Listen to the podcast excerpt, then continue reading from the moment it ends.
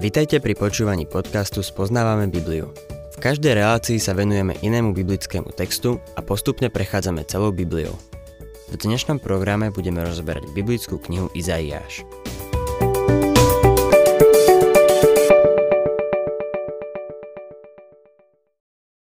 Milí poslucháči, v minulej relácii sme sa pozreli na prvé tri verše 58. kapitoly Izaiáša. Dnes budeme pokračovať ďalej. V prvých troch veršoch Izaiáš odhalil bezbožné cesty Izraela.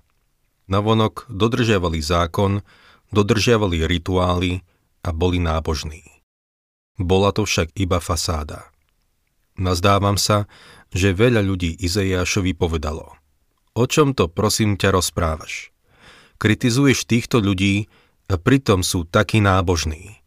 Chodia do chrámu, prinášajú obete. Áno, ale Boh povedal, že ich srdce bolo od neho vzdialené. Nepoznali skutočný význam tých obetí a nevedeli, že poslušnosť je lepšia ako obete. Od 4. verša Izaiáš vysvetľuje, prečo Boh odmieta náboženské skutky. Veď sa len preto postíte, aby ste sa vadili a škriepili a púšili zlostnou pesťou. Nepostíte sa ako v deň, keď chcete, aby vás bolo počuť na výsostiach. Boh vysvetľuje, prečo nemôže prijať ich pôst. Namýšľali si, že im to uňho zabezpečí osobitné zaobchádzanie. 5. verš. Či toto je pôst, v ktorom mám záľubu? A deň, keď sa človek korí? Či treba hlavu skláňať ako trstina, vrecovinu v popole si ustieľať? Či toto možno nazvať pôstom a dňom milým hospodinovi? Boh im nenariadil, aby sa postili a ich skutky uctievania boli len navonok. Nekorešpondovali s tým, v akom stave bolo ich srdce. Stav súčasnej cirkvy je veľmi podobný. Nevidím, že je to stav zboru, kam chodíš. Je veľa dobrých spoločenstiev. Väčšina cirkevných zborov má iba výzor nábožnosti. 6. verš Toto je pôst, ktorý sa mi páči. Uvoľňovať nespravodlivo nasadené putá rozlámať jarmo otroctva, prepustiť utláčaných na slobodu a rozbiť každé jarmo. Toto je niečo ohromné. Ide tu k samotnému jadru veci, tam, kde sa teória spája s praxou. Boh tu hovorí, ak sa naozaj chcete postiť, poviem vám, čo máte robiť. Na miesto pôstu a zbožnej pretvárky prestante hrešiť. Prestaňte klebetiť. Prestaňte s vecami, ktoré svedčia o skazenosti a zlobe vášho srdca. Svojim správaním dokážte, že veríte vo mňa. Vo svojom jednaní buďte čestní. Hovorte pravdu. Namiesto vrecoviny a popola by som vás chcel vidieť čistých zvnútra. Milý poslucháč, nazdávam sa, že pán by dnes mohol pozastaviť veľa bohoslúžieb a povedať – Počúvajte, prestaňte s tým. Prečo robíte tieto formy? Nepribližujete sa ku mne. Keď skončia bohoslužby, klebetíte, máte v srdci horkosť, správate sa nemorálne a vediete laxný život. Myslíte si, že sa mi páčite, keď dodržiavate náboženské formy? Chcem však, aby ste vedeli, že to tak nie je. Preto vás odmietam. 7. verš. Lámať svoj chlieb hľadujúcemu zaviesť do domu biedných tulákov. Preto, keď uvidíš nahého, zaudej ho a pred svojim príbuzným sa neskrývaj. Chudobným a biedným sa otáčali chrbtom. Dokonca odmietali prejavovať láskavosť a lásku k sebe samým. Ich náboženstvo bolo chladné ako severná strana náhrobného kameňa v januári. Nemali srdce pre Boha. Milý poslucháč, ak máš srdce pre Boha, potom ho budeš mať aj pre druhých. Budeš im chcieť pomôcť a byť pre nich požehnaním. Veriaci nemôže prechovávať nenávisť. Kritika a nedostatok lásky škodia svedectvu o Kristovi. Izajaš má veru čo povedať aj nám. Boh povedal svojmu ľudu, že nechce ich tzv. bohoslužbu. Zachovávali len formu. Hrali sa na církev. Takáto forma sa postupne stáva bremenom, lebo človek chce zároveň držať krok so svetom. Milí poslucháči, Už vidíte, prečo Izaiáš nebol populárny. Liberalizmus sa nikdy nevenuje tejto časti Biblie. Radi si nalistujú kázeň na vrchu a vyberú z nej zo pár veršov, ako napríklad Blahoslavený milosrdný, lebo im sa dostane milosrdenstva. To je síce pravda, ale dôležité je to, aby sme vyznali svoj hriech Bohu a dovolili Kristovi, aby žil svoj život skrze nás. Tak veľmi potrebujeme osobný vzťah s Kristom. Boh chce, aby sa jeho ľud opravdivo k nemu obrátil. Čítajme ďalej 8. verš. Vtedy zažiari tvoje svetlo ako zora a tvoja rana sa rýchlo zacelí. Pred tebou pôjde tvoja spravodlivosť a za tebou hospodinova sláva. Boh nemohol preukázať svoje požehnanie a slávu ľudu, ktorý praktizoval svoje náboženstvo tak zle. Toto je jeden z dôvodov, prečo svet dnes nie je presvedčený o tom, že Boh je vo svojom svetom chráme. Svet obchádza cirkev. Prečo? Ľudia neveria, že Boh je v nej. A obávam sa, že majú pravdu. Boh hovorí, nemôžem sa preukázať kvôli vašim životom. Koľký z nás stoja v ceste? Alexander Veľký sa po návrate z jednej výpravy vraj ponáhľal za svojim starým učiteľom Aristotelom, veľkým gréckým filozofom. Aristoteles sa práve kúpal, keď k nemu prišiel. Alexander mu porozprával o svojej výprave a potom povedal. Čo môžem pre teba urobiť? Tento starý filozof nebol vôbec značený z toho mladého nafúkanca a ďalej sa kúpal. Alexander zopakoval svoju otázku. Čo môžem pre teba urobiť? Nakoniec starý Aristoteles odvetil. Nuž, môžeš odísť z môjho svetla. Možno Bohu povieme. Čo môžem pre teba urobiť? Myslím si, že Boh by na to povedal. Môžeš odísť z môjho svetla. Dovoľme mu, aby svojim svetlom svietil cez nás. To je dôležité. 9. a 10. verš Vtedy budeš volať a hospodin ti odpovie. Budeš volať o pomoc a on ti povie, tu som. Ak odstrániš zo svojho stredu jarmo, ukazovanie prstom a zlomyselné reči, ak sa k hladnému štedro zachováš, ubitú dušu nasítiš, potom vyjde v tme tvoje svetlo a tvoja temnota bude ako poludnie. Boh chcel vypočuť ich modlitby. Chcel ich požehnať. Chcel roztvoriť okná neba a vyliať na nich svoje požehnanie, ale nemali otvorené srdcia, aby ho prijali.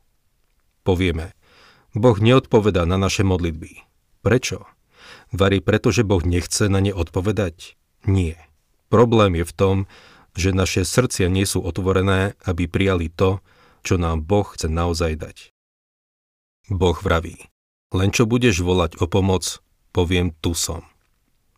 Keď som bol malý, mal som týfus a zároveň obojstranný zápal pľúc. Býval som v malom vidieckom meste Raz večer prišiel doktor a myslel si, že zomriem. Mama presedela pri mne celú noc.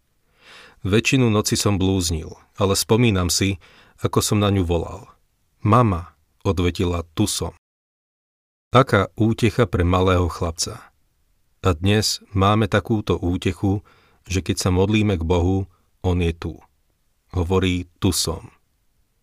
V skutočnosti hovorí, odteraz je to na tebe ak prídeš ku mne v mene môjho syna a budeš prosiť, aby sa stala moja vôľa, a ak bude tvoje srdce v poriadku, budem s tebou. Keď naše modlitby nie sú zodpovedané, problém je v nás. Ak sa k hladnému štedru zachováš, ubitú dušu nasítiš, potom vyjde v tme tvoje svetlo a tvoja temnota bude ako poludnie. Boh od nich žiadal iba jedno, aby ich mohol požehnať. Len jednu vec, Mohol od nich žiadať 10 vecí, ale žiadal iba jedno. Boh im slúbil, že ich požehná, keď pretavia svoje náboženstvo do praxe. 11.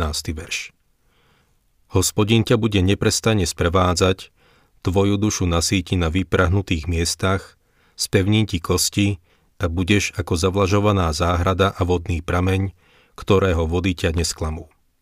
Vidíte, Boh ich chcel požehnať. 13. a 14. verš.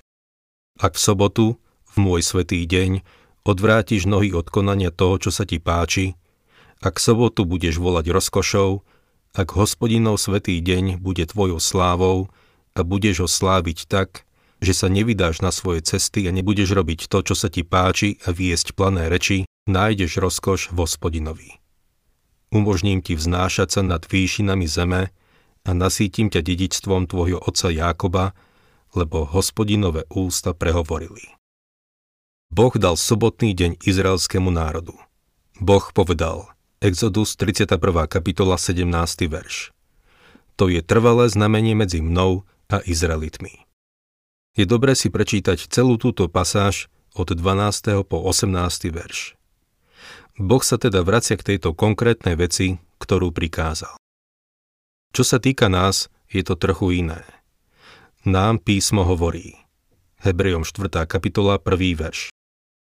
Bojme sa teda, aby azda o niekom z vás neplatilo, že zaostal, pokým trvá prisľúbenie, že možno vojsť do jeho odpočinku.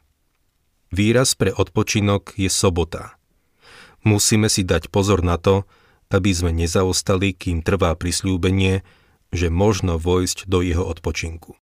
No potom v 10. verši písateľ listu Hebrejom píše Lebo kto vošiel do jeho odpočinku, ten si odpočinul od svojich diel tak, ako Boh od svojich. Vošiel si do jeho odpočinku, čiže do odpočinku vykúpenia. Dostal si sa na miesto, kde si úplne vložil svoju dôveru v Krista?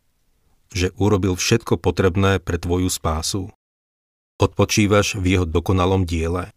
Alebo máš pocit, že musíš niečo urobiť, aby si si spásu zaslúžil, alebo o ňu neprišiel? milý poslucháč. Boh chce, aby sme mu úplne dôverovali.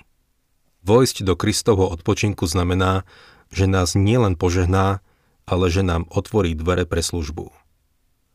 To, čo Apoštola Pavla priviedlo k misijnej činnosti, bolo to, keď vošiel do odpočinku vykúpenia.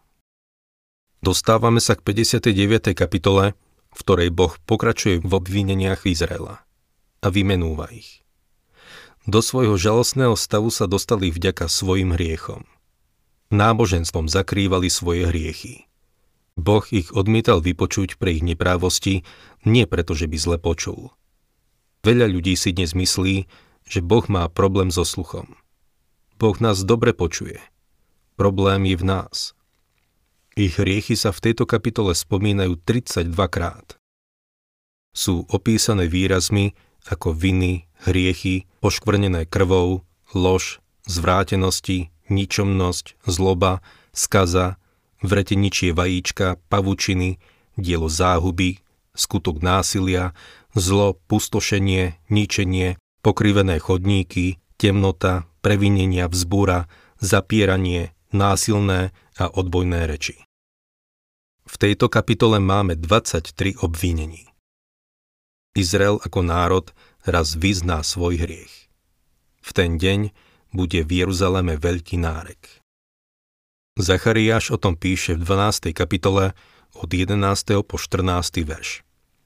V ten deň nastane veľký nárek v Jeruzaleme ako nárek nad Hadad Rimónom v údolí v Megide.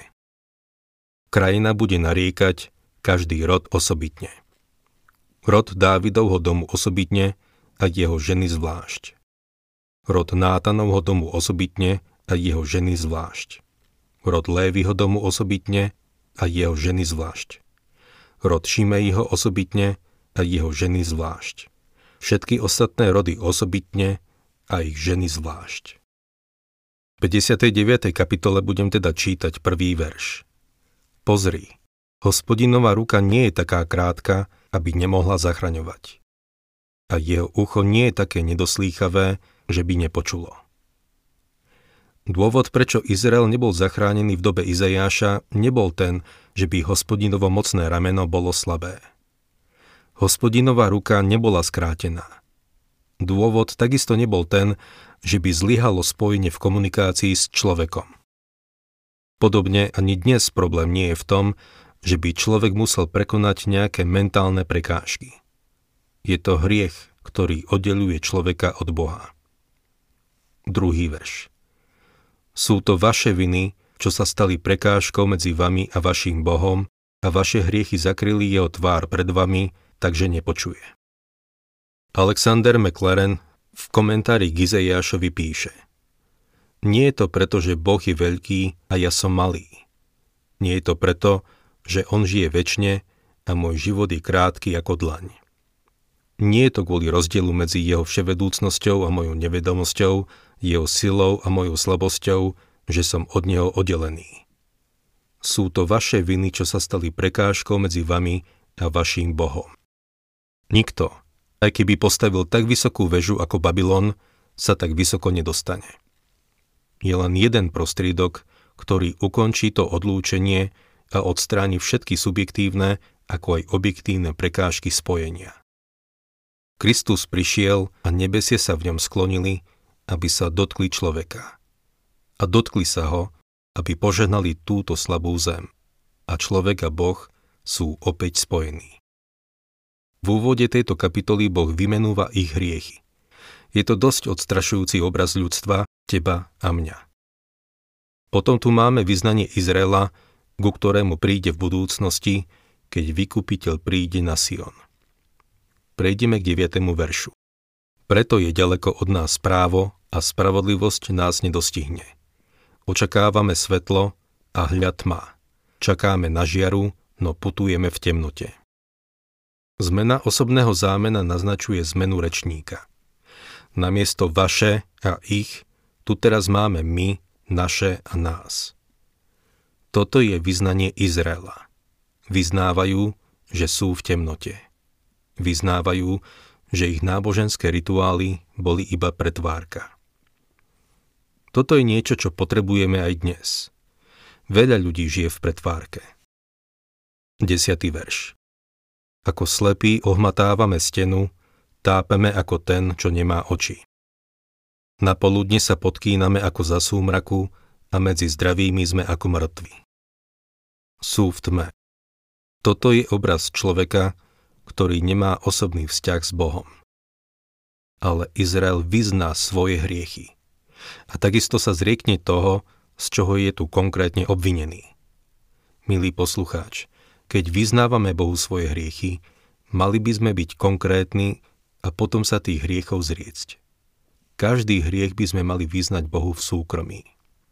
Nemám srdce na to, aby som prechádzal celým týmto zoznamom hriechov Izraela.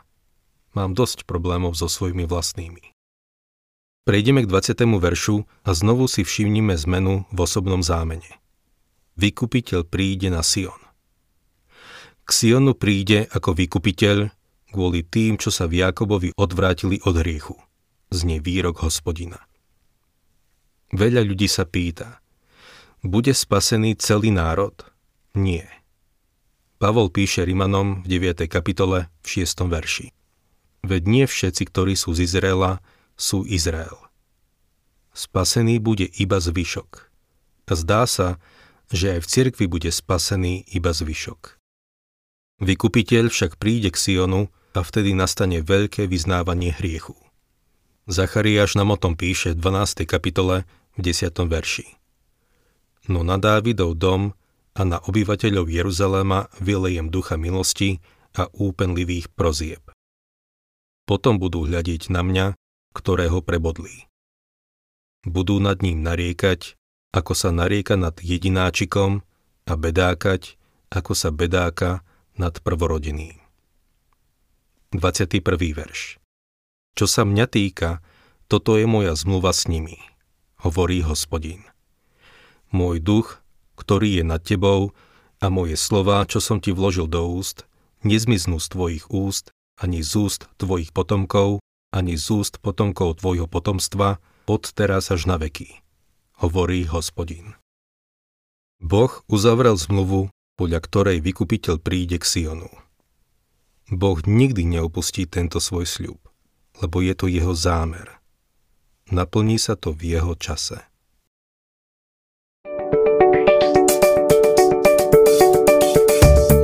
Ak sa vám páči program Spoznávame Bibliu, budeme radi, ak ho odporúčite svojim známym a dáte like, alebo nás začnete sledovať na facebookovej stránke Spoznávame Bibliu.